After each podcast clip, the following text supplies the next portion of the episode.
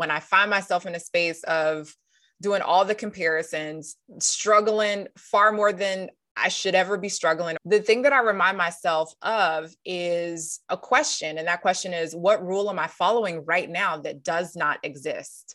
And that is an important question because a lot of times, what happens when I'm struggling and straining and looking around and trying to see what other people are doing is because I'm following some rule that doesn't really exist.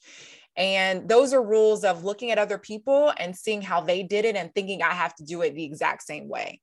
It's looking at what my parents did and what they believe and thinking I've got to believe the exact same way. So these are rules and restrictions that I have placed on myself and I bet a lot of other people place on themselves that keeps us from moving forward. And so I think that is a really important question that I ask myself that other people can ask themselves too is okay, am I following a rule right now that actually is not real? And I think a lot of times when we ask ourselves that question, we will I'm going to say 99% of the time find out that we are that we've we're following some made up rule